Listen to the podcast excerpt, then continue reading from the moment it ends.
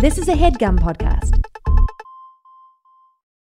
While Andrew and Craig believe the joy of discovery is crucial to enjoying any well told tale, they will not shy away from spoiling specific story beats when necessary. Plus, these are books you should have read by now.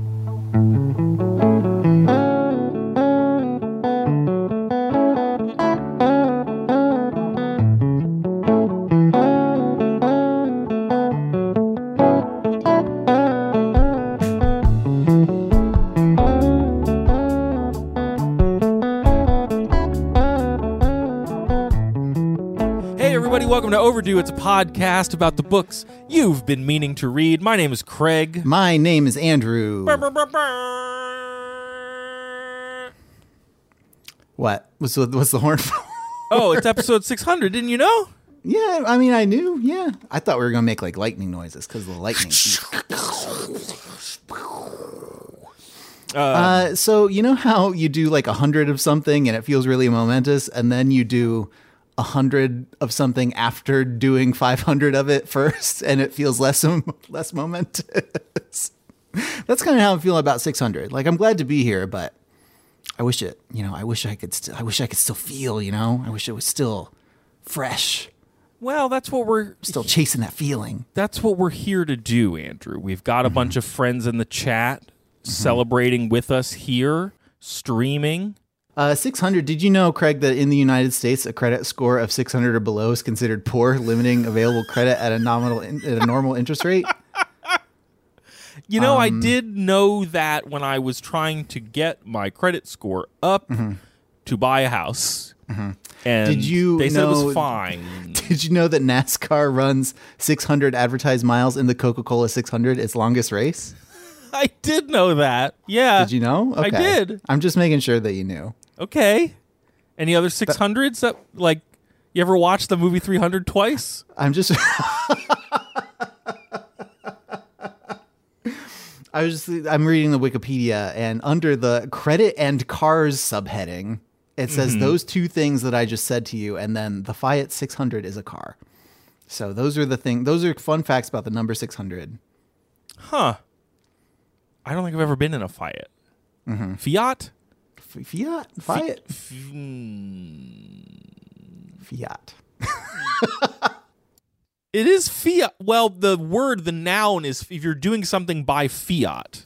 Yeah, Like the gods do in Percy Jackson. Like the- yeah, the gods And the Olympians, in the Percy lightning thief. yes, that's a good. It's a good way to tie it back around. Anyway, the Fiat, Fiat, Fiat 600. It's a car. Vroom vroom.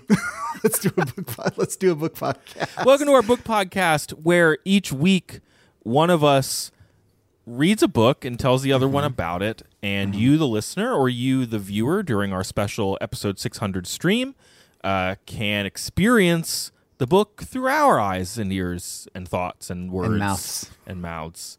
Uh, so we're going to talk to celebrate this. We're going to embark, maybe, on another big series in the world of literature, a best-selling mm-hmm. series. We've done this mm-hmm. before with milestone episodes. Uh, we are going to talk about Percy Jackson and the Olympians, colon the Lightning Thief.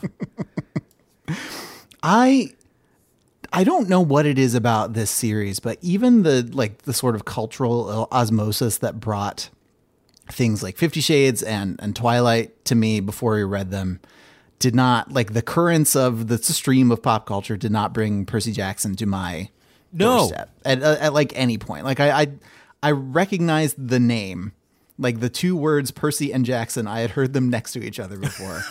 but when the first one was published in 2005, I would have we would have been just starting college. Like I would have moved on to to big boy books like The Wheel of Time by then.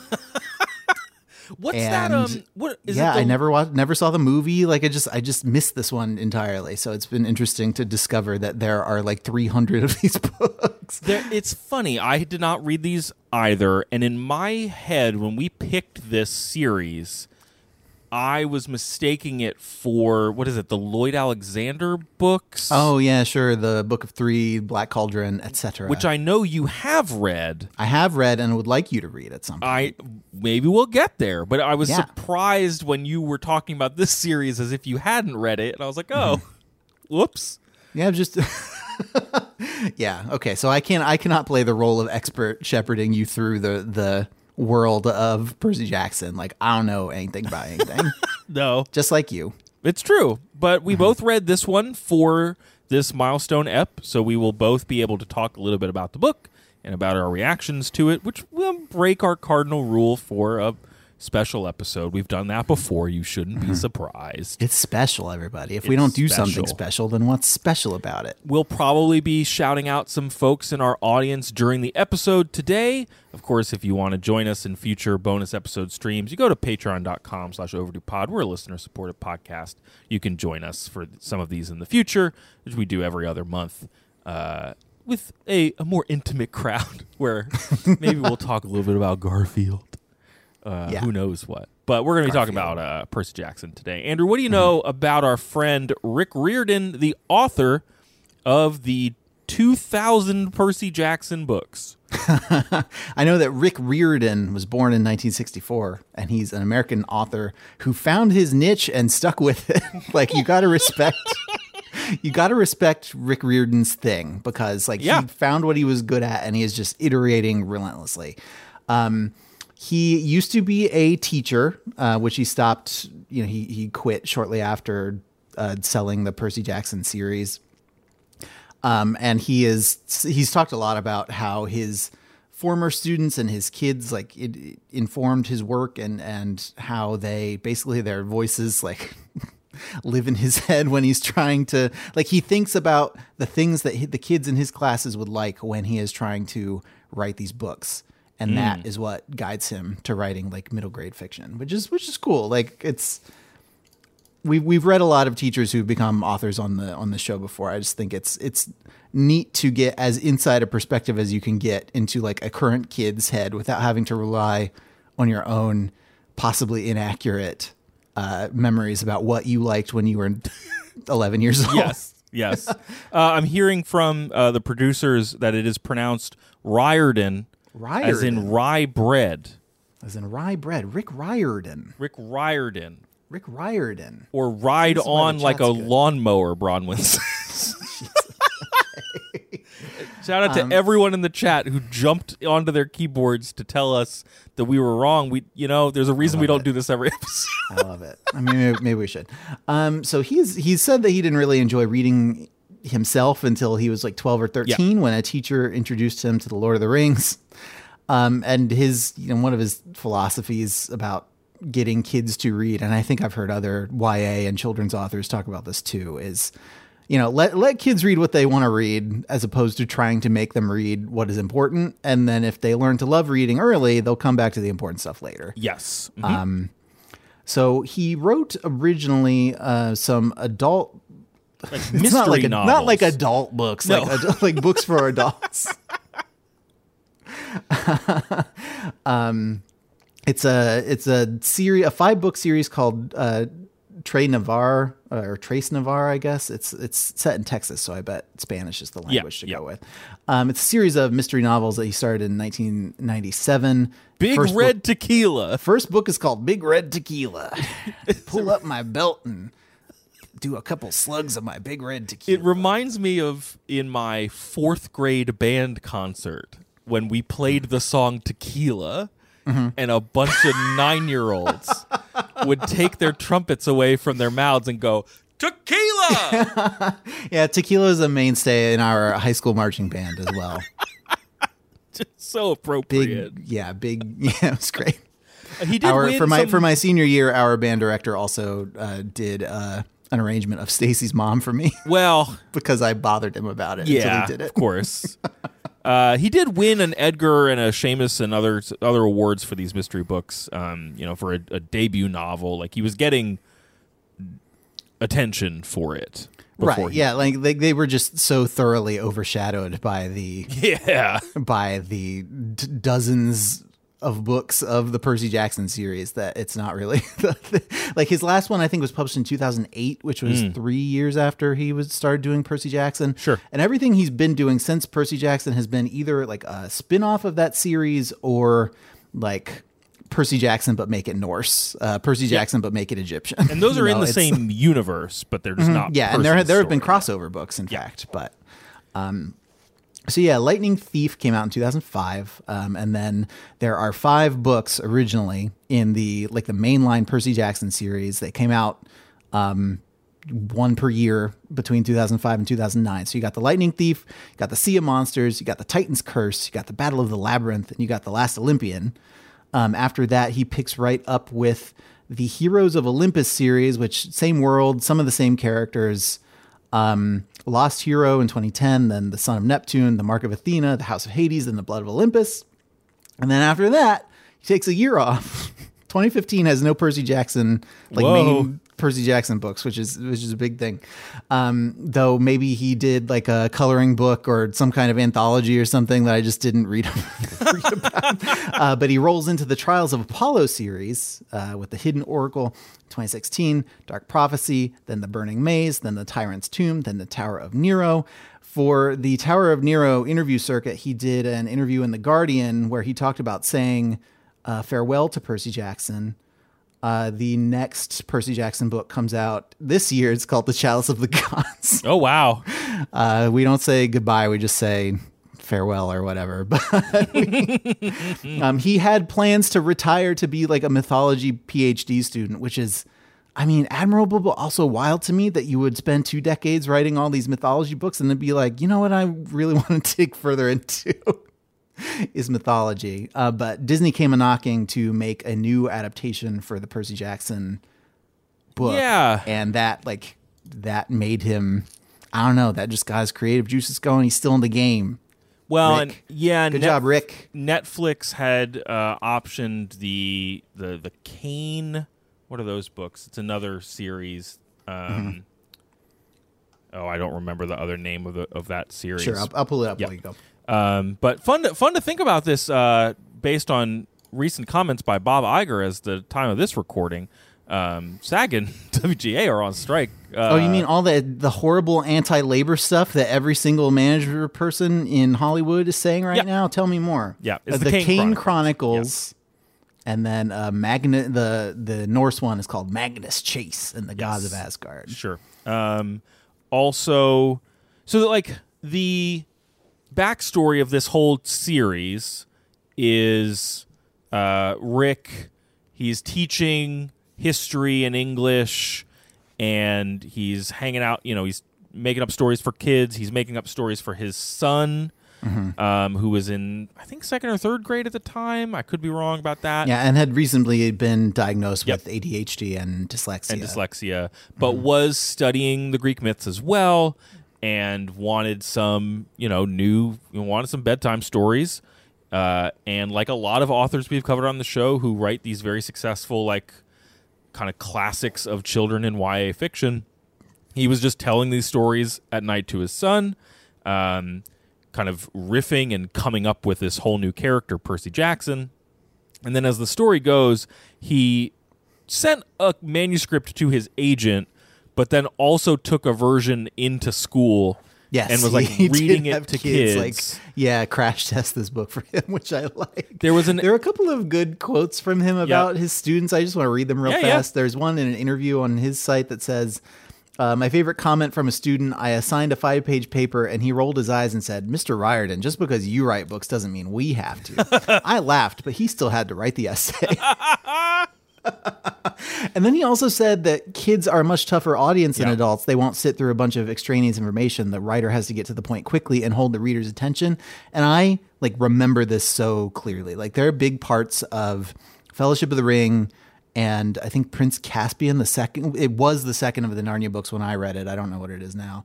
Um where there's just like a lot of exposition-y stuff and I love those sections coming back to them later as an adult, but as a kid, I was like, boring. Where's the lion?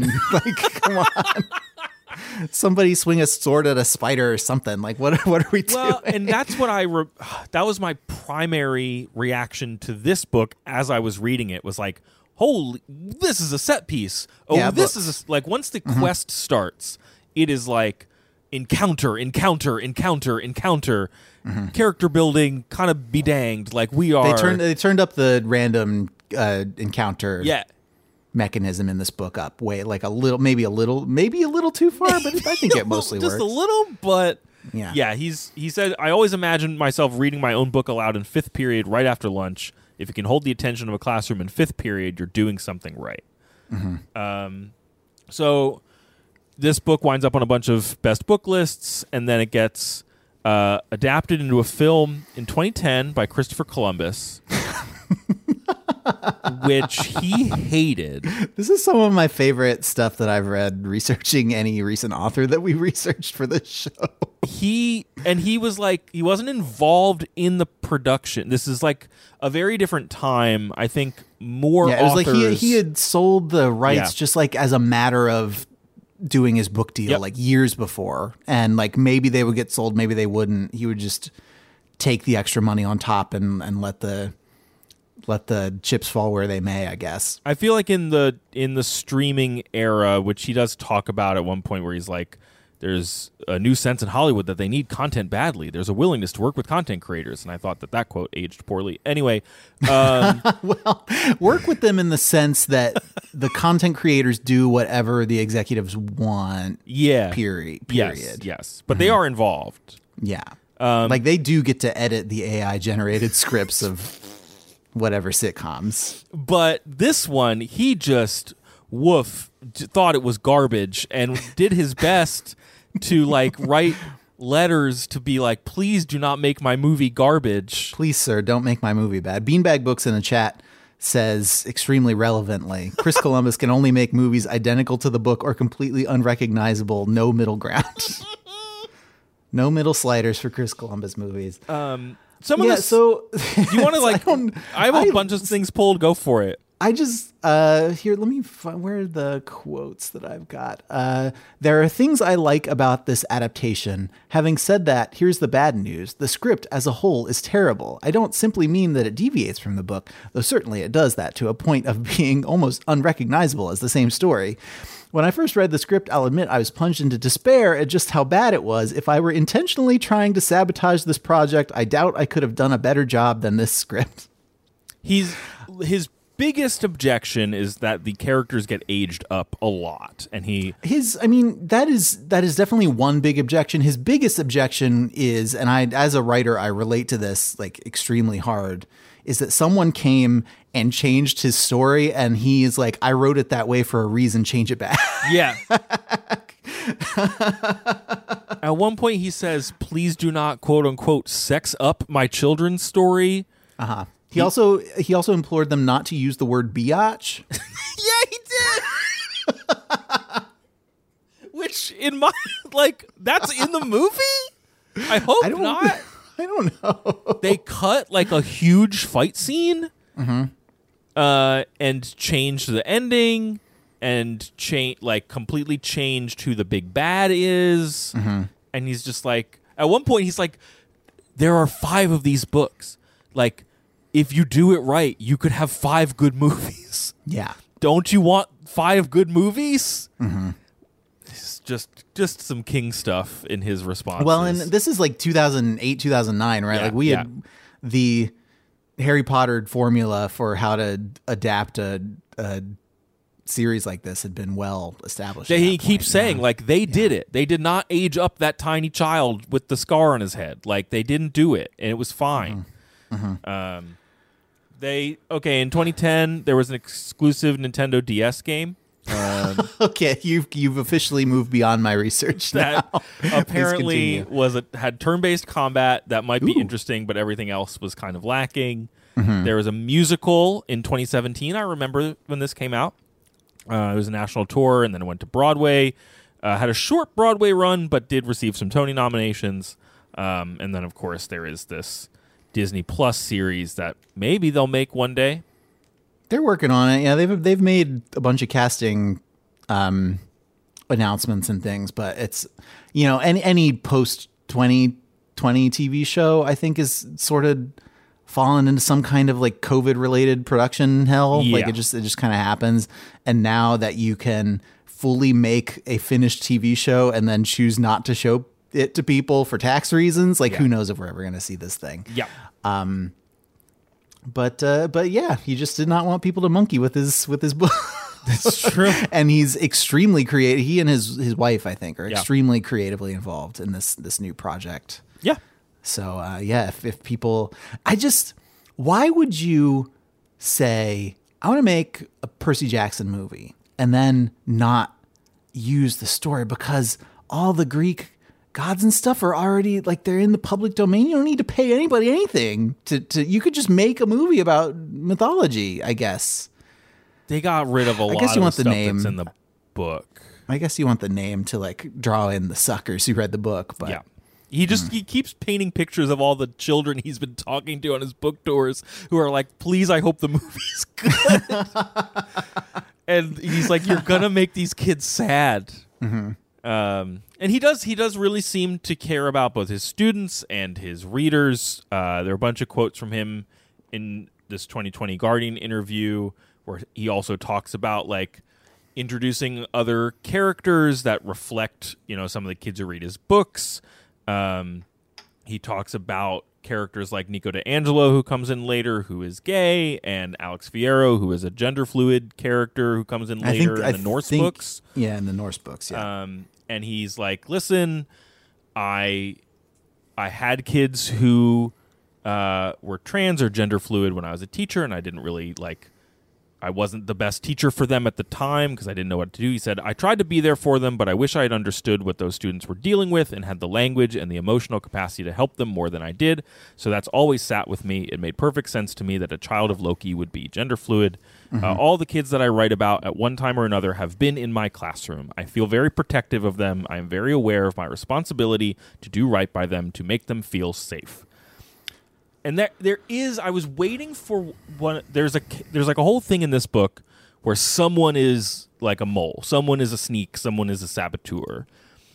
And I was when it is revealed who it is which I'm sure we'll talk about I was not surprised when I then read this quote and like how he takes care of the kids at the heart of this book and at the heart of these books. Like that mm-hmm. seems to be his his raison d'être, if you will speak Greek with me. do you do you want to hear some? We have some firsthand testimonials in the chat. Oh, please. Uh, Paige, Paige says we read the book in my sixth grade class, and we went and saw it in theaters together, and it was chaos. We hated it. and then Aust- Austin says, anyone else go in for that midnight premiere at like ten years old and walk out in tears? No! Rick Riordan was right. Justice for Rick. Hashtag. And now people are talking about the Wheel of Time TV show, which I can't like. It's a I can't get drawn into that discussion, or I will completely derail the, Sure. podcast. Okay, so as we transition into talking about the book, Andrew, were you a myths kid? Uh, excuse- a, a myth kid? Not. I knew I knew myth kids, Yeah, I knew myth kids also. but I was not a big myth kid myself. I was as a classics major in college. Like that was my that was a bigger exposure for me. Yeah. and and I spent like Weren't you I a Rome my- head though? I was a, I was a Rome head, and I did my senior project. Like I was more interested in like the political end of like how um, Greek religion was like absorbed into to Roman culture. Like that's what I did my Sure. um, senior project on, and it was kind of interesting how they, the Romans, let the cult of the emperors basically flourish in Greece because like they just like they just like to they just like statues. They just like worshiping guys. Like let's just let's just let them do it. Um so that's that's really interesting. But um no i did not i was not a big into just like reading about or or like we have a friend who's six year old is so into Greek Greek mythology right now, and it makes a lot of sense because there's some wild stuff that happens. Yeah. Yeah, but no, that wa- that wasn't me as a kid. It was not me either. I think my way into it from like late teens into college was theater and like stuff that was showing up in Sophocles. Oh, Cass says I played Age of Mythology and it was my whole personality for a Hmm. year. Does that count? I also played Age of Mythology and thought I thought it whipped. So I think it does so count. yeah, Age of Mythology counts. All right, so I was a myth kid. I remember that one book that get that you read in high school or late middle school that has all the myths in it. Is it e- it the it's not the Hamilton. What's that book? It's just I did not I did not read this one. I bet the maybe the chat will maybe the What is chat will help you. Yeah, the Edith Hamilton mythology book where it's Okay, just like sure. the stories Mm-hmm. written down you know, kind of in an Aesop fable kind of way. Um, but I was not like steeped in them. Did play God of War one and two. Oh, I have a visual aids. Please, yes. As we start, so all right, Rick Riordan, not the first guy to play in the sandbox of fully No. public domain characters who used to be part of a religion but aren't anymore. um, so there, there are video games. So there's the God of War series. Here's here's Dad Kratos yelling about something, probably his son. Now Kratos not part of a uh, not a public domain character from a religion. He is a copywritten character. No, but like, but like Yes. Percy, like it's interesting to me to see. Okay, here are the characters who kind of did exist, but nobody really talked about them, so I can do a whole story about them. Here are the characters who I can make and insert into this established fictional world without having to get all like draw a map and create a language before I start writing my fantasy book. Um, so we've got the Hades games that you and I both like a lot. Hades is very good. those are those are great, like modern uh, mythology adaptations. I, think, and I- also good good games. I think I make my mentioned wrists it- hurt a little bit. I think I mentioned it on the one of our recent Sandman episodes, but one of the things I really liked about Hades, and this book has some of it too, is that it deals with the fact that these are immortal beings who have to deal with their relationships forever. Mm-hmm. And Even like- though they sometimes they literally kill each other. yeah, but you know they're gonna come back because it's like killing. What it- you mm-hmm. know? What does that mean? Yeah. and so like there's an you recognize yes I might kill you, but then like we're gonna have to talk about it later. And I do just like that about this pantheon of of characters. Mm-hmm. Yeah. Uh, so we've also got we've got uh, Hercules has been has been pretty popular. Heard about this guy? There's an extremely uh, loose adaptation of the Hercules myth for Yeah. Disney in the late '90s. Look, that's a photo of Danny DeVito.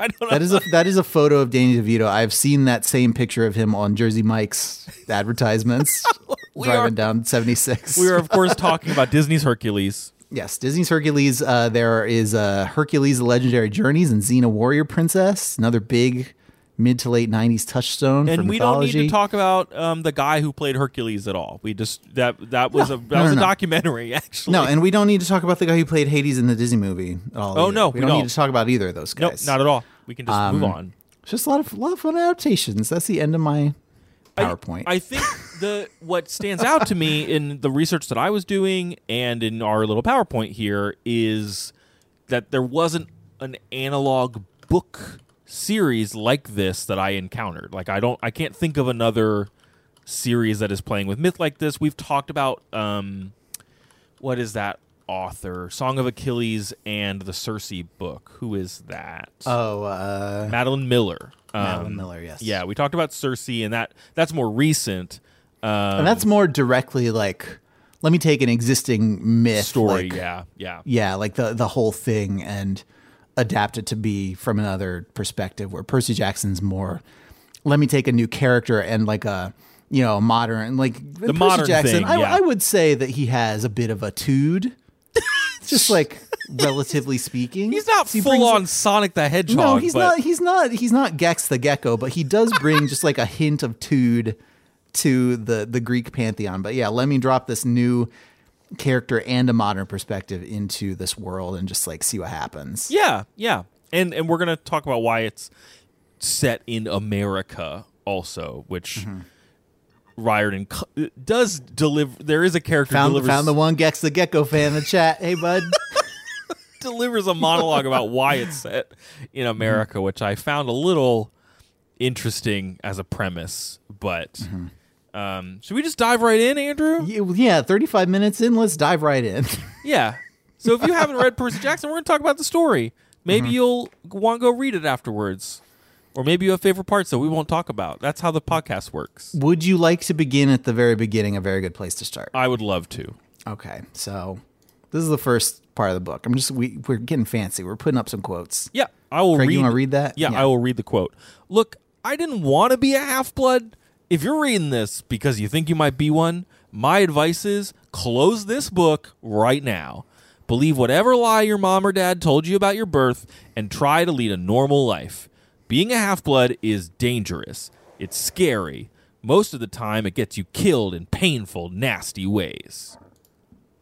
So that was when I opened this book and started reading it. It was a little bit. I bet you're wondering how I wound up in Yeah, this how I situation. ended up in this situation. Yeah. and it also stood out to me as I can't remember the last one of these like kind of YA supernatural adventure books that we read a lot of um, that is in the first person in like kind of an immediate uh, casual first person like this uh, which does give it a different flavor it give, you know it does give it some of that tude that you're talking about And it's also like this might happen to you too. So that watch part out. was interesting, yes. And he does, never comes back. Never again does he like. And remember, as you're reading this book that I'm narrating, mm-hmm.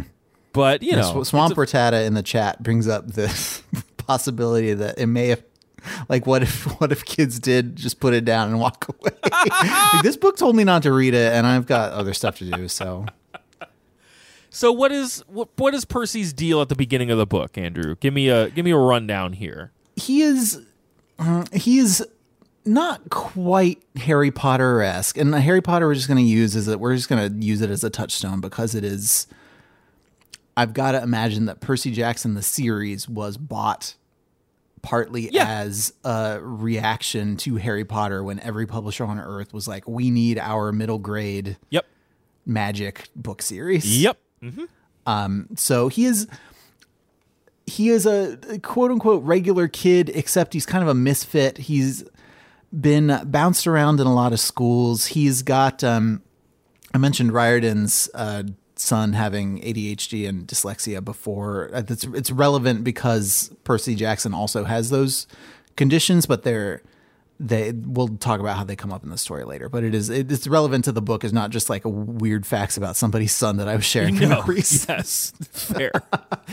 and he's yeah so he's been in six boarding schools in six years his mother seems to love him very much but also you know he's in boarding school um, he's kind of away from her all the time yep. and sometimes weird stuff just happens to him Sometimes. you know sometimes just weird weird inexplicable stuff happens to him like he goes to an art museum on a field trip and a teacher like turns into a nightmare beast and tries to kill him And then his other his classics teacher throws a pen to him that becomes a sword becomes a sword and he kills the monster. And also Yeah. he was standing in a fountain and it stood and stood up to a bully yeah and the bully got wet. Yeah, and then and then he's like, "Well, just I, all right, school year's over. Better go home." There is a moment where uh he and he got his best friend Grover um and he's like, "Hey," and he's talking to Grover and some other people and he's like, "Hey, remember like where did Mrs. Dodds go?" And they're like, "What do you who's mean?" Mrs. Who's Mrs. Dodds? Who's Mrs. Dodds? We have a different algebra teacher. Uh, and we learn later in the book that like all of the normies, all of the uh, non supernatural people, humans, kind of perceive the world in whatever way makes sense to them. There's a thing called mist Yeah. that like blocks their perception of supernatural beings, and it's it's like it's a thing that like Harry Potter has to do it. Uh, Buffy and Angel had to do it. Like there there there always had to be a description for why the body count in this town could be so high without without people like leaving on mass. It's not quite the Men in Black neuralizer. Mm-hmm. Right, because it's happening as people literally look at reality. yeah, like Sophia- their, brains are doing the are doing the thing. Sophia says gaslight gatekeep Grover. Which is a thing that Grover is kind of doing to Percy where he's not really letting on what is going on. But Grover is a, a sage. Well, okay, Grover is a kid. Grover's Yep. just a regular kid Yep. who is Percy Jackson's friend at school, but he's also, I don't know, kind of a weenie, kind of a sort of cowardly sort of character. Yes. he's not Grover the Muppet, but I d- could see Grover the Muppet being cast as Grover the completely regular kid yeah, sure. in this book. Yeah. Yeah. Um what they're taking a bus back from the field trip. Is that when they see the old ladies? No, the but the, they see the old ladies on the bus when they're like later when they're fleeing on their quest. That's when the bus thing happens. Okay. There's two different bus things. I, I don't know. Okay. We but we should probably move on. yeah, that's fine. All right. Um, so yeah, he is like he's School year school year's over. He yes. goes home. and he goes back home for a little bit. Yes. I'm just I'm just trying to remember some of the You're early trying to remember sequence. he so he goes back home for a little bit. This is when he we meet Smelly Gabe, his Oh, his deadbeat stepdad. who is a cartoon. Yeah, and his mom who is Sally Jackson, the best person Sally- on earth. Yes, the best person on earth who just loves to bring like blue candies and stuff. I'm not sh- like She got in an argument with Gabe once about whether or not there was blue food. Mm-hmm. And he said, no, there's not. And she found a bunch of blue food and now eats it as like a small. Well, yeah, daily like Per-. Percy Jackson just eats blue food to trigger the libs now, I guess. um, so we we get a small glimpse into Percy Jackson's home life. It's not unlike Harry Potter. Like nothing is nothing is is lingered upon here. Like No. we we do not see get this picture of of Percy as somebody who's like uniformly miserable at home, and we like we get an in depth description of his little bed under the closet and whatever. It is it is just a small glimpse that we get Yep. um, before. So what is the like? What is the thing that? Ha- so he is he's had this encounter at the museum with this thing, and Grover was like, "All right, you need to stick with me. Don't leave my sight ever." And then Percy immediately leaves his sight. Yes. And then he goes back out and like Grover finds him again, or like what is the? I, I'm having trouble remembering the exact like transition from this stepdad thing back into the supernatural. Like he and his mom are gonna go for a trip, but then they could get caught in like a weird storm. Yeah. So, and Mm-hmm. before that is Leah in the chat did mention there is a part on the way back from the museum where they see three old ladies, and Yes. Okay. Sure. it's the thing that this book does a lot, and I like this about the book. It is like if you know your mythology, Riordan will introduce a character that does not look like a character from myth yet in any explicit way. But if you know what you're looking for, you're like, oh, these old ladies. Might they be the fates? If you know about mythology, or if you've you've read all of the Neil Gaiman's The Sandman yes. series, so he he gets a lot of mileage out of the.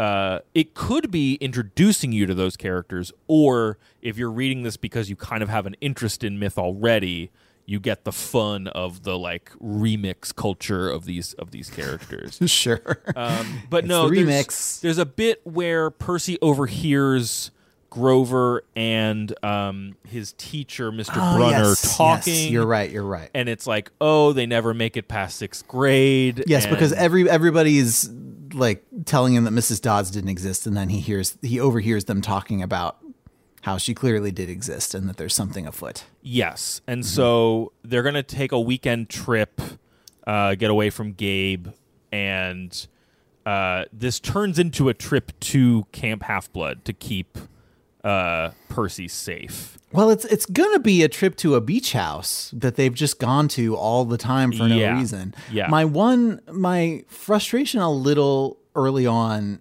in this book is like having had no exposure to this at all.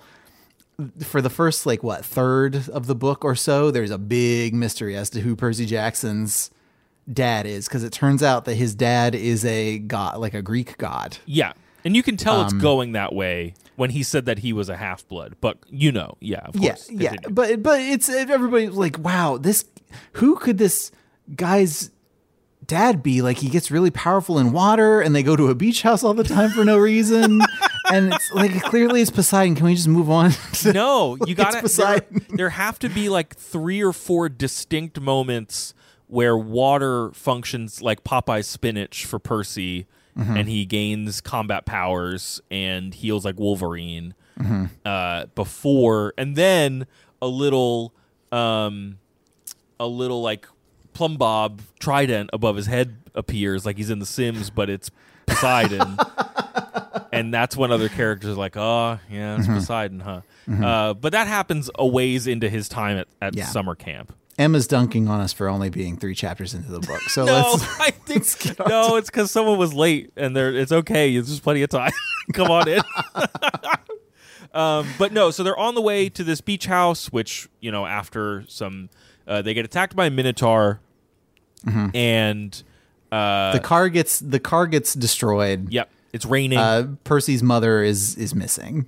now. it it grabs her neck and like squeezes until she turns into like shiny dust and disappears. Yeah, yeah, yeah. Okay, so there's a there's an ongoing thing. I don't think like maybe we can talk about it up front, so we don't need to talk about it as the story goes. Sure. But like one of there are a couple of different time pressure things that Riordan does to like keep the pace moving.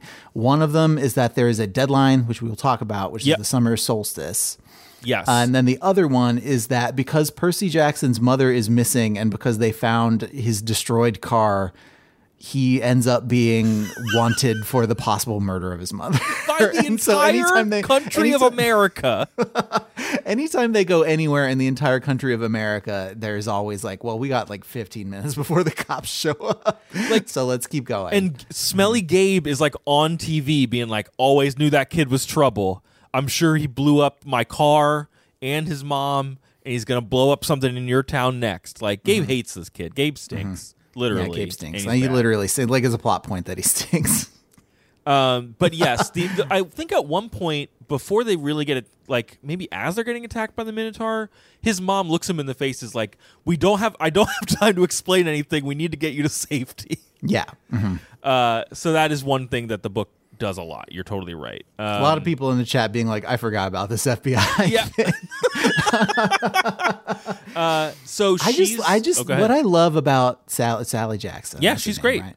She's she's great, but like clearly she goes to this little cabin by the sea because like yeah, maybe she maybe she and Poseidon could maybe she could do a Poseidon booty call again. maybe, Maybe. maybe. I just I re- I think that's nice. Well, that and we know they, that that they like each other. we find much. out later that the only reason she married Gabe, maybe not the Mm-hmm. only reason, but a reason that she married human garbage monster Gabe is that he is literally so smelly Mm-hmm. and has such bad vibes that they as mask the kids say today. Yes. that they mask Percy Jackson's half immortal vibes from Mm-hmm. detection. yes. He's he's giving he's giving protection. He's in his stinky era. So, uh, and we'll find out why that's important in a second. So he goes to Camp Half Blood. Um, Cynthia points out that his last name is Ugliano, it's which is really at one point, like towards the is- end of the book, Sally Jackson's been gone for a month, Mm-hmm. if that, and like underwear is on the lamps. Like it is that type of. It's not even just that he's stopped doing dishes. Yeah. It's like, how do you get your underwear on a lamp, my guy? I yeah, that's a great question. That's a wonderful question. It's the thing that you do in a cartoon to show that somebody is a slob. So instead of going to some sort of wizard school, Andrew, Percy winds up at a summer camp, which is very American. Um, described, Now it's called Camp Half Blood, which I don't love. Don't love as it. a, as a name. I Yeah. don't- and in gen, just in general, yeah, the whole um, the whole uh, what's the uh, what's the thing in uh, like native law about like the oh, like the amount of your blood that you have to. oh well, that- that's oh boy, Yeah, that whole like bruja, like it just brought that to my to my mind. Was Yeah. like, Yeah. yeah. I Yep, guess yep, so. I guess we're counting the percentage of someone's blood so that they so we can determine whether they belong in this group or not. it That's does kind of like blood quantum. Everybody says exactly. Yes, that's right. Yes. Overall, the the book is very irreverent. Like that is like like it is very. Mm-hmm. he's got a bit of a much- toot, like we said. Well, it's not just that Percy has a bit of a toot. It is that He has a toot. book- He loves to eat chili dogs. just like Sonic. Percy is. I listened to some of the audiobook and weird. Percy was voiced by Jaleel White. Um, the uh, the overall tone is that we get to kind of poke fun at these gods. We get to poke fun at these characters that we've read about in myth. Mm-hmm. We get to have fun with how we might like. What would a Gorgon like? What would Medusa be like if we met her in you know Western New York or mm-hmm. whatever in the mm-hmm. woods? Um, and some of that is also in the like I don't know those guys just had a lot of sex and they made a lot of kids.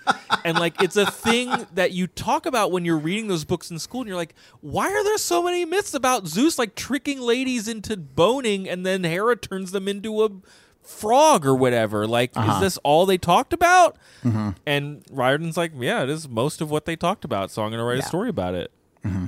It's fun And so they, so in in lore, the, all of the three big gods, uh, Zeus and Poseidon and Hades, all made a pact after World War II, which is make, was really making me wonder whose kid Hitler was. I got to tell Well, you. let me tell you, there's a. I did uh, make a note. About 60 years ago, after World War II, the big three agreed they wouldn't sire any more heroes. Their children were just too powerful. Too powerful. They were affecting the course of human events too much, causing too much damage. World War II, you know, that was basically a fight between the sons of Zeus and Poseidon on one side and the sons of Hades on the other. Jeez. So Woof. Like, so I guess so. Hitler's clearly Hades' kid. I mean, I guess. I guess.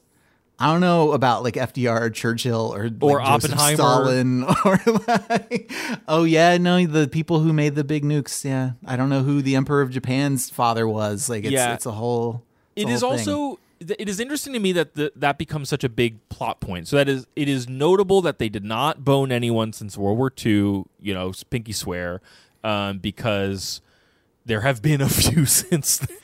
Hannah says it, I think it was implied that it was more that a god war was running alongside the human one. I think if like so if you read the the Hmm. Iliad, which we're gonna do starting in September when Emily Wilson's translation comes out, stay tuned. Yeah, Like there there are I, I if I recall correctly, there are definitely like parallels where stuff is happening between the gods that is then reflected on the human battlefield. My impression reading this was that World War II was at least like the, the human part of World War II that we all know about was at least partly like due to this this god stuff. So they all decided to stop having kids. yeah, and uh, I th- I noted that mostly because it is one of the only times there's maybe one other beat in history that the book deals with what these gods have been doing since the age of mythology, right? Like almost everything Like that since since the game. yeah, almost everything The that the characters talk about, like a literal centaur. So Percy Jackson's teacher ends up being the centaur Chiron, who's one of the faculty at Camp Half Blood, who's also mm-hmm. protecting him. And everything they talk about the gods is stuff that Percy has read in a book before, except for the stuff about World War II, and except for any time they mention that Harry Houdini is one of the people who ever made it out of Hades, which is one of my favorite little world building beats. But they don't, and I understand why they don't, like, spend time talking about all of the other stuff the gods have been up to um, and how they intersect with human history. But it is just interesting that they like he picked a point in history that made sense for why there would be these like tweens at a summer camp and then didn't really talk too much about the like two or three thousand years since the you know the Greeks were the seat of Western civilization. Okay, Beanbag Book says it's official. Riordan confirmed that Hitler isn't a son of Hades. so that's good. I apologize to, to Lord Hades for for associating him with with Adolf Hitler. Fair enough. Okay, I had the same exact thought. Oh, but Mussolini is, I guess. Oh no. uh, so Percy stands out at Camp Half Blood because he did defeat the Minotaur after it uh, sort of, but didn't kill his mom. Yeah, and he's been carrying around this Minotaur horn with him the like, whole time as "Oh, like a oh." badge of his his accomplishments. So he yes. does some training at the cool summer camp. He meets Annabeth, who is a daughter of Athena, who has a magic Yankees cap that turns her invisible. I like Annabeth. She meets Why does it have to be a Yankees cap though? that part I didn't like, but it's What's the, so okay? You're a baseball boy. What's the what's the sports team hat that you would put on to become invisible? um the Oakland Athletics. okay. whose owners just forcibly are moving the team to Las Vegas for money, Mm-hmm. and uh, forty thousand fans showed up and stopped the game by chanting "Sell the team" to implore Jeez. them not to do that. So yeah, uh, right. a, f- The a forgotten some- some- franchise. The some- Oakland a small, A's. small but loud uh, contingent of people in the chat are upset at you for. I think the owners of the A's are mean. Accurately reflecting society. Or yeah, the Cubs would be fun. If the Cubs had never won a World Series, I would have said the Cubs. Um, but uh, she, he also meets Luke, who is older than them. Annabeth has been there since she was like six or seven. Yeah, she's been there for a while. Um, we meet Luke, who's also been there for a while, but he's older. He's sort of like a kind of like a bunkhead. You know, he's not a, a, younger- Bunkhead. he- you know, he's like not a he's not an adult at camp, but he is he has responsibility. He's an He authority figure. classes. He's an older teen. Um, in the audiobook that I listened to some of, um, somebody on our Facebook page mentioned it, so I went and checked and checked it out. Like it's a fine audiobook, lots of interesting voices. Luke's voice is like like hey man like i'm sort of a surfer, a surfer bro He's a surfer bro. He's yeah. sort of like what if Leonardo talked like Raphael, not like like Michelangelo. Like what if you had a serious voice that was sounding goofy? okay. It's really weird. Sure. Okay. Um, but I, I think some people did not like that characterization of Luke. I think yeah, people have why. frequently complained about the characterization of Luke because sometimes he gets made like too obviously. Like one of the um, criticisms that Riordan had of the the movie script was like Luke is too transparently evil in Yeah. this version, and like it's not as good if if it's, it's not a surprise at the end when he turns out to be evil. So we're we're going so slow, so we need to pick it up. Yeah, that's fine. Uh, this is so something that is that was interesting to me about this is like you you don't really experience Percy as like a as an audience surrogate character the way that Harry Potter is the way that like Harry Potter needs to have like jelly beans and like literally everything from jelly beans on up explained to him every time he encounters it at Hogwarts and that's part of the the way that those books convey the the rules of the universe to to readers at least for the first few books when it has consistent rules um sick burn this book i think leans a lot on not just percy's but also the audience's sort of absorbed knowledge of greek mythology to to to tell you the way that the the world works and the the relationships that the different characters have with Yep. each other which i which i think is smart like i i, I think it still will scan for most people and for the people it doesn't scan for it's enough to get you like interested in looking more up. I just thought it was a, an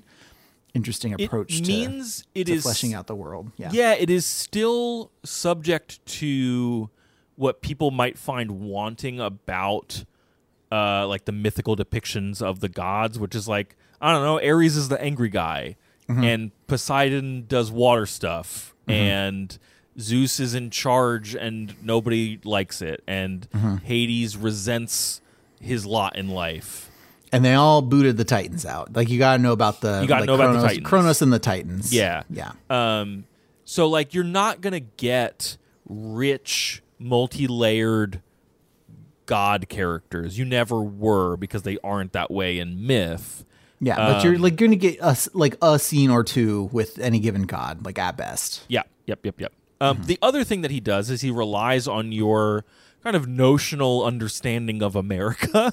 uh, they go from New York City to kind of in between New York City and St. Louis.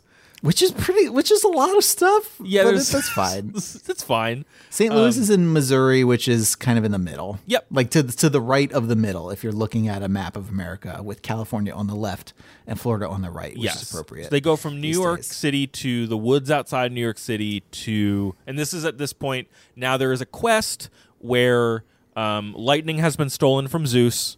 The master, Mm-hmm. you know, the archetype of all lightning has been stolen from him. Um, Hades' It's like that that golden like stick that they use to determine canonically like what a meter what a is. meter is, or like, Zeus Zeus has a cool like master key lightning bolt that he uses to make all the other lightning bolts. uh, there also Hades' helmet has gone missing, and uh, Poseidon has claimed Percy as his own, which is a bit of a risk.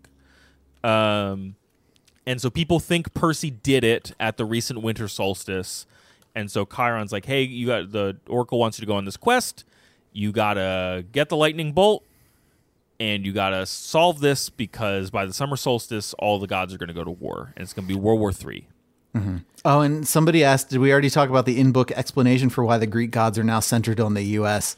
Great question. It's because of Western civilization. I didn't love this U- part. the- I didn't love this part either. The U.S. is the is the nexus of Western civilization in the way that that Greece used to be and Rome used to be. So I guess the Greek gods just follow the white people around. Did the West die? The gods simply moved to Germany, to France, to Spain for a while. Wherever the flame was brightest, the gods were there. They spent several centuries in England. All you need to do is look at the architecture. People do not forget the gods. Every place they've ruled for the last 3,000 years, you can see them in paintings in statues on the most important buildings. And yes, Percy, of course, they are now in your United States. It is the great power of the West, and so Olympus is here, and we are here. So these book these books don't talk a lot about like the gods being responsible for like colonialism and stuff. Eh, No. Um, so that's not like great. It's not it's great. just, it feels like a. the people, the Canadians in our chat seem a little irritated that Canada's not like doesn't get to be part of this. It- which I, what is interesting is that like this only it's only here to justify why the gods are in America Mm-hmm. and I at least in this book I don't find him over emphasizing that part of it it's really just kind of shoehorned in no, it's it's 2005. So talking about Western civilization isn't necessarily an overt, intentional Nope. dog whistle for a bunch of like Proud Boy Nazi and garbage. Yeah, and he's coming at it from like history professor. I teach the Greek myths and the Renaissance type brain Mm-hmm. um, from the late '90s, mid aughts. Like it's not. I think he might approach it a little differently today, yeah. based on based on what I've read about him and how he thinks. Uh, People also asking, is Olympus a physical place? Um, like Oh. Mount Olympus, yeah. So Mount Olympus is its own place. It's I don't think it's like on some American mountain. Like it's a floating mountain in the sky above the Empire State Building. oh sure, and then Hades, the location, Yeah. is also a place. Like you go across the river with Sticks and easy Car- pass. Car- well, you go well. You go across the river Styx with it's is it Car- it's Charon. Charon, Yeah, right? Charon. Yes, because he does not like when people get him and Chiron confused. yes. And I didn't want to do it because I didn't want to make him mad. Um, so they go to the St. Louis Arch. There's a big fight there. They go to Colorado. Is it? Do they meet Ares in Colorado? So eh, on this mm, quest yeah. are are Grover, Annabeth, and Percy. It's a big deal that someone's on a quest because Luke went on one a few years ago. A daughter of Zeus died, I think, on that quest. yeah. And so they've shut down the whole quest operation until Yes, now. and then and like Grover's trying to get his wings. He's a Clarence type. I kind of like he's that real, about he's a real Clarence from It's a Wonderful Life type. I really like to go, it actually. Wants to get his wings and go look for Pan, yes.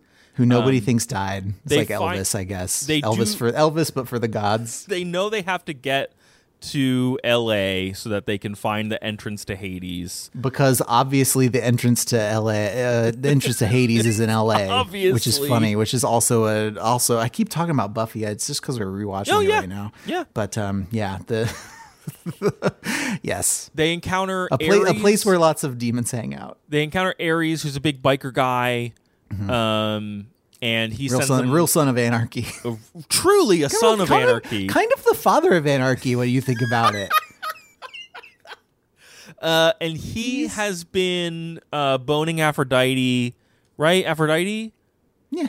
and uh, he needs them to go get something from a, a water park. There's a part where Hephaestus is Twitch streaming a trap. because he, he bones Aphrodite and Hephaestus, he's cucking Hephaestus. yes. and Hephaestus likes to like catch them in it because I I don't know that's kind of what he's into. Yeah. I don't want kink shame the This is- god of no. the god of like metallurgy or whatever. This uh, uh, like this. Most of the quests do a pretty good job, uh, and like these are my quests. I mean, like little interstitial encounters on the on the journey here. They do a pretty good job of like advancing either character or um, kind of adding a wrinkle to the plot. Mm-hmm. And this one is like it does it, the we got to go to a water park to get a thing for Ares feels really ancillary. But the fact that they spend time with Ares, who's important, so like very important at the end of the book, feels super memorable. And he's like a mm-hmm. you know an interesting character. But mm-hmm. he gives them a magic backpack with some food and stuff. Daddy Anarchy, as Yeah. Erica refers to him in the chat. There's a quick little like, what if the Lotus Eaters Island, but a casino filled with VR games? Yeah. passage that I liked. Mm-hmm. Yeah, that's that's cool. And then they go to hell via California. Yes. What did you think of the depiction of Hades? California, Hades? here we come. And Um, either the place or the person. I was thinking the person. the person Hades. I mean, I I liked him because he con- like the, the we talked about the games Hades earlier, and I assumed we would talk about them because I think the depiction of Hades in that game is really interesting and and It's very different. tr- like if you watch the Disney Hercules and you experience Hades, he's just like the devil, like the Yeah. Christian devil from the Bible with a different name. But if you read about the way Hades is depicted in actual mythology, like he's he's one of these big three brothers, but he kind of gets cut off from everybody. He has Yep. to manage the realm of the the dead. Like he's sort he's you know, he's he's sort of a dark character in and of himself, but he also gets kind of a raw deal and he's a little bit like bitter about it. And he is not he is depicted earlier in the book as sort of wanting to cause this big war and this big conflict between the gods. And then you Percy gets down there and he's like, I'd he, he learns you know different facts on the on the ground that makes him change his assumption but hades is like no i don't like hell is full i don't want more people coming down here yeah, I what what struck me, I like the characterization relative to the you know kind of assumptions about Hades. What struck me about the depiction of it was the like overly bureaucratic language where he's like more security ghouls, traffic problems Mm-hmm. at the judgment pavilion, double overtime for the staff. I used to And be a rich that's- I used to be a rich god, Percy.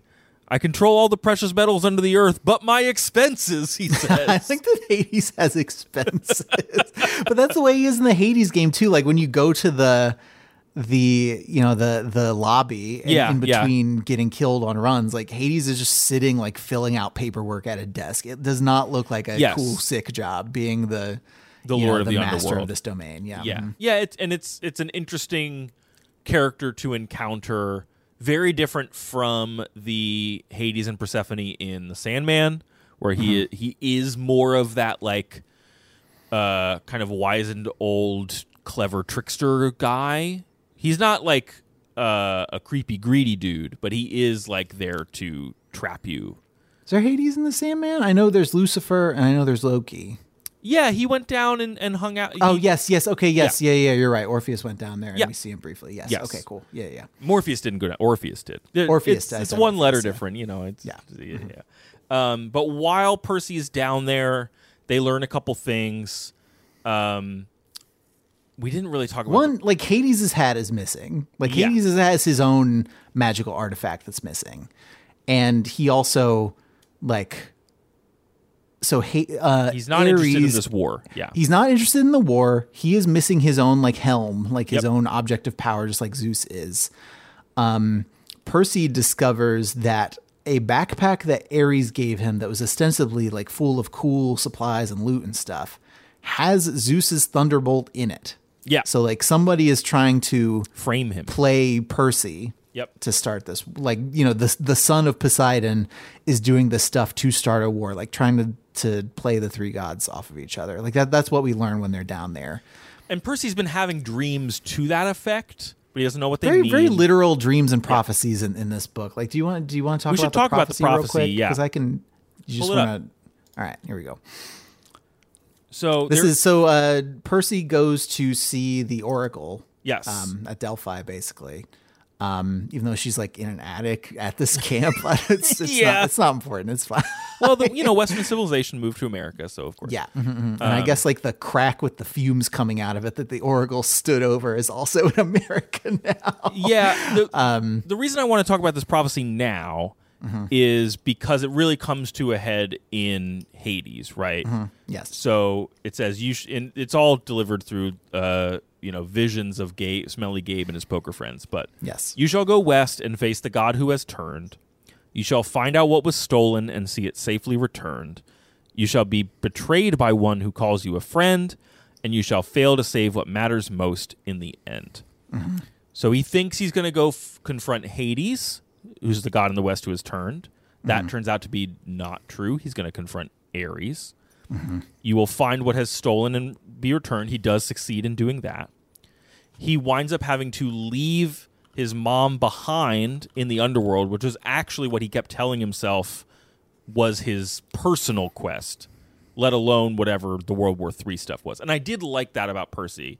That feels very true to this whole Greek myth realm where like somebody's like, listen, you got to do this great thing for the world. And he's like, no, I have something I want to do. Yeah. mhm. I have a personal legend, please. I want to go save my mom and because of my personal legend. Yes. and so he has to leave her behind.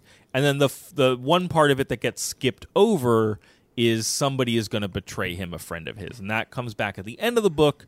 But there is some mystery about whether or not it's going to be Annabeth um, or someone else, or. Grover or, yeah. hmm there's Who's only left? like there's only like three friends that Percy has in this whole book. So Much like the uh who is Percy's dad mystery that Yeah. Riordan tries to pull off like who is going to betray Percy is clear from the moment that Luke gives them like a secret gift that he doesn't want anybody else to know about. yeah, he gives them magic shoes that almost send Grover into a very scary pit that is clearly got Kronos at the bottom of it. Um, the, the Mm-hmm. No, Amanda Amanda Grover is not the monster at the end of this book. Unlike Hey! unlike the monster at the end of this book where Grover is the monster at the end of the book. Yeah. mhm. Um, so there's this cool fight sequence when he comes out of Hades, uh, where he fights Ares on the beach. I Mm-hmm. like that fight a lot. How did you like the action in this book overall, Andrew? It's pretty good, I thought. Like it was it was it was easy to follow and yeah, it's just like, like the fights had a beginning and then they and then there was a middle and then there was an end. I- and they were all pretty like scannable, which The- is not always the case with fight sequences. They were very legible, and I was struck by most of them were not over long. Yeah, like the, mhm. if you actually well, no, nothing in this book like No, that's true. as opposed to our episode about it, nothing in this book runs for too long. That's true. it is interesting. This is one where we get like a really clear description of what cops on the beach are seeing while Percy is like using the ocean to Dragon Ball Z fight Ares with swords. And like everyone on the beach is like, wow, those are some big guns that that kid has fighting that biker guy. Yeah. I guess they're just shooting guns at each other on the beach. and Ares is making cop cars explode for Mm-hmm.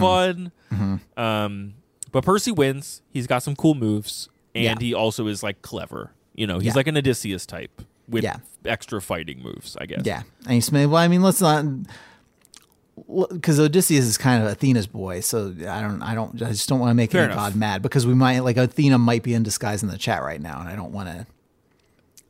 I just try to live my life like a like a Greek god could be. Remember Somebody who I knew. very Mm-hmm. early in the book when he almost says the word Minotaur, and his mom's like, "Careful, names have power." Uh huh. And then the only other version of that we get is like occasionally people are like, just Don't like say maybe- don't say Kronos. Don't Yeah. say Kronos. I thought that was going to be a bigger part of the book. Yeah. Um, it's more just There's that also like there's also a whole scene where they're leaving Camp Half Blood and Chiron like he's a like he's somebody's mom. He like hands them uh, ambrosia squares in Yeah. a Ziploc bag. Yeah, yeah. like they're Rice Krispie treats. I love it. And and there's that whole thing about you know it'll it'll cure you of almost any injury, but it's lethal to mortals if you eat too much of it. Uh, too much of it would make a half blood very, very feverish. and overdose would burn us up literally. Really thought this was going to be Chekhov's Ziploc bag. never came up. Here, never comes up again. Yep.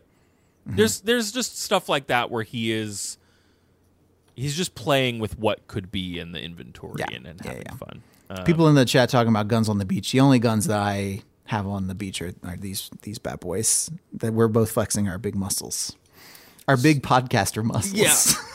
that we that we get from lifting our microphones up and down, I think the muscles you and I have are the ones we get from like lifting our sons. lifting children. Yeah, mhm, for sure. Um, so he defeats Ares. It's pretty cool. I did like that. Mm-hmm. Um, we we haven't really shouted out Annabeth and Grover. They've each had their own mov- like moments in the quest. Mm-hmm. I think they're both cool characters. I, I liked the relationships between all three of them pretty well. Um, I don't know if you have anything else to say about them as types. Mm-hmm. No, like especially if we do the other Yeah. four of these, like in the main series. I don't know that we'll end up doing the sixth one or not, but like we'll we'll have plenty of time, I think, to talk about Annabeth and, and Grover a little bit more, which I like- I think they're I think they're going to get short shrift. I, I think they are they are good in this, but they're fleshed like it's a sort of sub Ron and Hermione level of characterization that they get in this book just because it's trying to do so much else and because Percy is so centered. Yep, yep. You and it's from his perspective, so like it's you know you can't jump over to them. Um, I like Annabeth as the I really wanted to go on a quest, but I guess I will settle for helping you. Like that energy is interesting. Well, and and also her being like a daughter of Athena, like she Yeah. always got a plan. She loves it when a plan comes together. And Athena, who doesn't otherwise appear, which I thought was kind of Yes. interesting. Um, so the end of the book is two parts. One, Percy goes to Olympus to set things right. Mm-hmm. This is where I would like us to just talk about the depictions of Zeus and Poseidon. There's a f- there's quick. a fun bit where the part of the reason why Percy can't just like fly from Yeah. from New York to California is because the sky is the domain of Zeus, and if the son of Poseidon is flying through the air, Zeus is just gonna whack him. Yeah, And so he does get on a plane to go back, and Zeus is like, "Boy, pretty the, the balls on this guy to go Yeah. on this plane." yep. and he has to go all the way up like 600 floors in the Empire State Building. He mm-hmm. gets to Mount Olympus and he sees Zeus, who I think like he's like in a suit, but he basically is like Zeus, right? He's pretty, uh, pretty, pretty typical for Zeus. Just like a big, muscly, sort of beardy guy who looks like he could throw a lightning bolt at you. Poseidon clearly is like at this meeting, but he's here on the way to go see a Jimmy Buffett concert. I love it. like, it is why I'm wearing kind of a beachy, like parrot and flower shirt right now. Um, the god sitting next to him was his brother, without a doubt, but he was dressed very differently. He reminded me of a beachcomber from Key West. He wore leather sandals, khaki Bermuda shorts, and a Tommy Bahama shirt with coconuts and parrots all over it. His skin was deeply tanned, his hands scarred like an old time fisherman's. His hair was black like mine. His face had that same brooding look that had always gotten me branded a rebel, but his eyes, sea green like mine, were surrounded by sun crinkles that told me he smiled a lot too. I love it. It Uh, is James Buffett. up. What if James Buffett was a Greek god? what if James That's a show I saw on waste- Broadway. wasting away again in Ambrosiaville? These I s- guys, I saw the hamburger show Um, on Broadway. The cheeseburger show. the cheeseburgers. That's not a hamburger in paradise. Are you lactose intolerant? Get out of a here. hamburger in Hades, more like. Um, so, so he connects with them. He, you know, sets it right with Zeus. Has a moment with his dad. What you? Th- what what I like about how this book talks about these kids and their parents And their it- daddy stuff. yeah. it's a lot of absent parent stuff, which, you know, it's mid aughts. It's not quite in that 90s divorce family boom in media that No, we've no, talked about before. no, no, like Sally Jackson and Poseidon, like they they got no beef with each other. It's just like he's a god and he's got other stuff to do. Yep, I yep, yep. Um, it is interesting to me that, like, the book takes a little bit of time for Poseidon to feel something about Percy. Mm-hmm. Not a lot, but something. And just, I was just thinking about, like, but they've had bajillions of kids. Like, I guess there's the novelty of it being, you know, post the World War II no boning truce, right? Uh-huh. That that Percy is different in that way. I just way. like did they consider what might and this is going to get a little blue for our for our Okay. book podcast, but like if the gods aren't allowed to bone anymore, uh oh. then what happens? What happens when they need to relieve that that pressure in some other like does it are there more thunderstorms and like tidal waves after World War II and is that why? It's not it's not climate change it's just because Anyway, You've heard of El Nino? El Nino, that that's what happens. That's what happens when Zeus and Poseidon do it at the same time. Um, so the other people in the chat also talking about um, about Athena and whether she could have kids. I like to think that since uh, Athena sprang fully formed from the head of Zeus, that Athena's children would similarly spring fully formed from her somewhere. The way that I don't know if it goes into that at all. I but- believe Annabeth describes it as like she was just brought to her dad's door, which Uh-huh. which was like kind of an equivalent for me. It pinged the Athena origin story just enough to make it cool. Um, and the book ends with her deciding to go back and give her life with her dad another try. That stuff is kind of neat um, because it's a little different from uh, Percy's relationship with his mom. It is just like a different flavor that I appreciated. Um, And then we get the big Alecker uh, says that Zeus's head held all the eggs Athena would ever have. "No, oh God. let's do the final chapter here, Andrew. Mm-hmm. Um, where we get the mask off moment from our boy Luke, who I guess He's just like a bad guy. He's just working for Kronos, I guess. Yeah, he's working for Kronos. Uh, Percy seems to like think that maybe Kronos, like, because like maybe Kronos took over Ares, was like influencing Ares, mm-hmm, mm-hmm, and might mm-hmm. be doing the same to Luke. The book is like pretty clear; it's not going to answer any of those questions because there's going to be four more books or There's gonna be four more books, books, yeah. and whatever. And we all know Um, that Rick Ri- Riordan is very conscious of like sequel opportunities. Yes. So- I I did like, and the movie apparently did not do this. Is that like it's not a fight? Like Luke monologue, he does his villain monologue. He leaves Percy for dead, and bounces, which is kind of fun. Um, he and also he's still he's still out there to be like a whole a real Count Dooku. he is, and he's kind of like he's really internalized this like hatred of mankind, which is not unique to this story, but I thought it was kind of interesting in context where he's It is like it's it comes up in other characters too. Like Grover Yeah. repeatedly is like, man, humanity just really messes up the environment and it really steams my beans. But Yep. he doesn't like his response to it isn't to like nuke humanity. Yep, yep, yep, Yeah. yep. And like, what is the thing that Luke says? He's like, mankind should just go back to their caves. Yeah, Like, mhm. Kronos knows the score. Like, y'all don't deserve this. I will, you know, I'm a demigod, so I can do a little bit about it, and he won't hurt me, which is probably false. Mm-hmm. Um, and then it ends with a few things. Annabeth's going to go back and try being with her family. Uh, does Percy want to go back and be with his mom? Or does Percy Percy does end up going back to be with his Yes. mom. Yeah. Like he's given the opportunity to stay at Camp Half Blood year round or to go back and spend time with his mom, who he does end up rescuing. He, yeah, and also gives her the head of Medusa. And is like, listen, if there's anybody who you don't like in your life, who you're married to, who you would like to turn into a statue with this Gorgon head, I'm just gonna leave it right here, and then you can do what you want with it. Yep. And so she turns Stinky Gary, Stinky Greg, whatever his name is, Smelly Greg, Smelly into Gabe. Smelly Gabe into a statue with a Gorgon head and then like sells it to an art museum for a bunch of money and moves out of her apartment. It's unreal. Which oh, people is- are asking where did the mom come from? Hades. Mom was in had her. Hades. Yeah, Hades had her and was using her as like collateral. And so when Percy Returns the helm, right? solved all the like the he cleared up all the misconceptions, his Yeah. mother was returned to him. Yeah. Yeah. Um. Yeah. And he does have a moment where he like, what if I did something about Gabe? And you know, he leaves it to his mom to do something Yeah. Mm-hmm. about it. Um, so, yeah, I like him. mom. Rattata murders Gabe. I mean, to murder somebody, you have to be convicted in a court of law, and I just don't know if that's going to happen. So I don't think so. I mean, Medusa heads don't petrify people. Moms petrify people, says Mick. I liked this book. I had like you know I had my I had it too, quibbles yeah. In terms of you know the parts of it that were pretty predictable, but also like let's put myself in the brain of maybe someone who hasn't read a story like this before.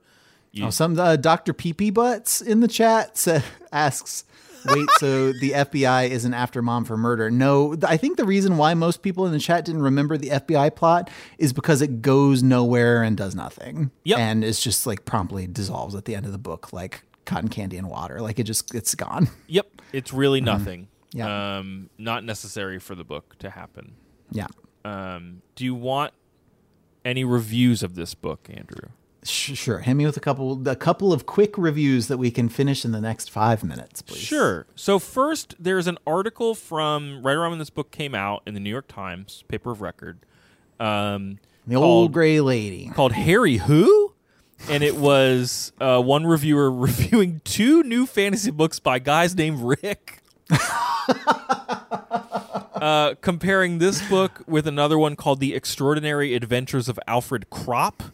Um, that also I think is like doing some Arthurian legend stuff, and the reviewer finds this book comes out uh, ahead, um, better.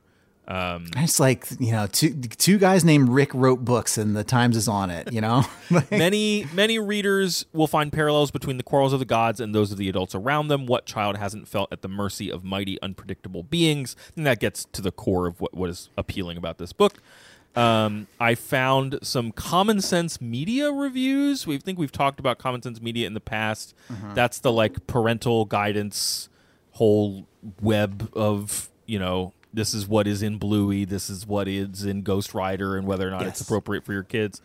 Also, kids write reviews, and there's one that I really liked um, by a ten year old that said, or twelve year old, excuse me. Uh-huh. I love this series. Spoiler alert! Do not read the past this point if you don't want the spoiler. This book is about a 10 year old dyslexic ADHD boy named, of course, Percy Jackson.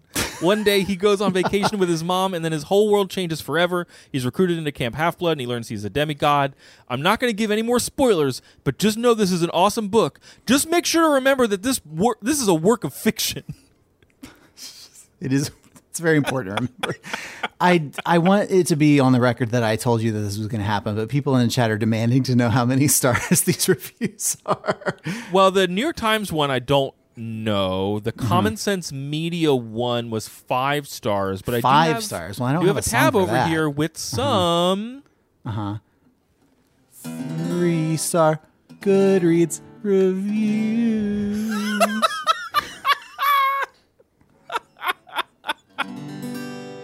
okay. Luffy said, Episode 600, baby. We're pulling out all the stops. I got my my guitars out. Luffy said this book didn't have jaw-dropping twists, but it was slightly more than okay. The kids spoke like people in their 20s. The mentor, I don't agree with that. The mentors and the gods had no scope to be memorable. I don't agree with that as like a full-on negative, but what I said earlier I think tracks is that like you're dealing with these characters of myth. The novel is not interested in like deepening them. They need mm-hmm. to be the archetypes that they are for the book to work. Um, truth be told, this middle grade novel reminded me of the Goosebumps series. Ooh. It had the same limited appeal, the same Whoa. cap on All right. imagination, Pump your pump your brakes, the bud. same tame endings. It's reminiscent of compartmentalism. No big. what is this review? Wow. Just dunking on Jovial Bob, too. Just out of nowhere. Lord. And then plenty of other people are like, you know, does this feel like other books that I've read? Sure, but I'm looking forward to reading the next one. One person just said three stars. I'm sad I didn't read this in middle school, which feels like it should maybe be more stars than that. Well, I, I understand coming to something and being like, man, there was a point in my life where I would have loved this. And now I definitely see the appeal, but don't love it as much as I would have. Like, I, I completely can get giving that three stars. And that's what a, a, a number of the other three star reviews said. This, Yeah. it, you would not be surprised that overwhelmingly this is a five and four star reviewed book. People mm-hmm. people like this one. Mm-hmm. So, yeah, and I did too. I think I'm excited to to continue our journey and find out. I like this book sets up a sequel, but not an explicit one, which I always appreciate. Um, I don't It's not, there's, there's not like a the end with a big question mark at the end of it. Yeah, and there's you know There's just like, there's the hanging thread of Luke. And there's just like, okay, all these characters exist. What's going to happen now? yep yep, and that's all I need. Yeah. Baby, People in the chat demanding Jack Black as either Dionysus or Stinky Gabe. I don't think Stinky Gabe deserves the amount of pathos and charisma that Jack Black would bring to the would inadvertently bring to the role. Uh, based on I Jack Black is Chiron I could get behind. Danny DeVito clearly is is Dionysus. Jack Black as Chiron would be kind of fun. It would whip because he's already got experience playing a teacher from Yeah. the movie School of Rock. based on I think he could be a good rendition of this Hades too. Mm-hmm, I mean, why don't just? I mean, you got you gotta have Bob. You gotta have Bob Odenkirk as Hades. You gotta put Bob Odenkirk in it. yeah. Can Danny Trejo be Ares? that would actually own.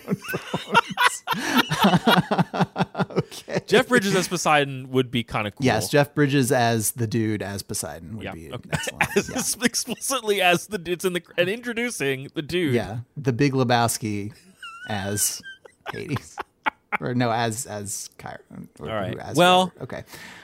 That's it, right? All right. Yeah, I think we're good. Think We got lightning back. We're gonna be. We found the uh, lightning Olympians thief. from here on out. Yeah. Thanks everybody for joining us. I can't believe we've done 600 of these. I mean, I can because we do them regularly. We I'm do, not we have, surprised that yeah. we got to this number, uh, but I am humbled. I am surprised that people are still interested. humbled and you know heartwarmed that people are are listening. People are finding us anew, which is always you know kind of shocking and nice to hear. Um, and yeah, that people decided to join us. It's Yep. kind of neat. yeah. If you want to, re- if you're here, you're listening, you know the score. But if you want to recommend the show to someone, tell them to write an email to overduepod at gmail.com that says, What is your podcast? And then we will answer it. Send them to our social media feeds at overduepod. Have them tweet at us, have them hit us up. We're, I don't think we're on threads. Um, we're on something. It's fine. Find us and talk to us, and we'll talk to you. That's how it works. Our theme song is composed by Nick Lerangis. Andrew, I forgot to shout it out at the top of the episode, but Rick Riordan worked on a project from Scholastic called the 39 Clues series. Okay. It was a series of mystery books for kids written by different authors that had you got cards with each book and you went online and the cards would help you solve mysteries in the book. One of the authors who weird ARG nonsense. one of the authors who collaborated on that series, Peter Lerangis, Ooh, our buddy Peter, our boy. our boy, a, a relative of Nick's, a a thematic The rel- this a relative of the guy who did the theme song. Yeah, so that's a small world. Uh, Andrew, if folks want to know more about the show, where should they go? You should go to overduepodcast.com to answer the question in the chat. No, I can't play the theme song because I don't know how to play it. I'm not very good. Uh, overduepodcast.com is where we have the uh, books that we have read and the ones we are going to read. The schedule for July has been up for a while. We are halfway through July already. That's too fast. Um, we also, as many of you know, have a Patreon page, patreon.com slash overduepod.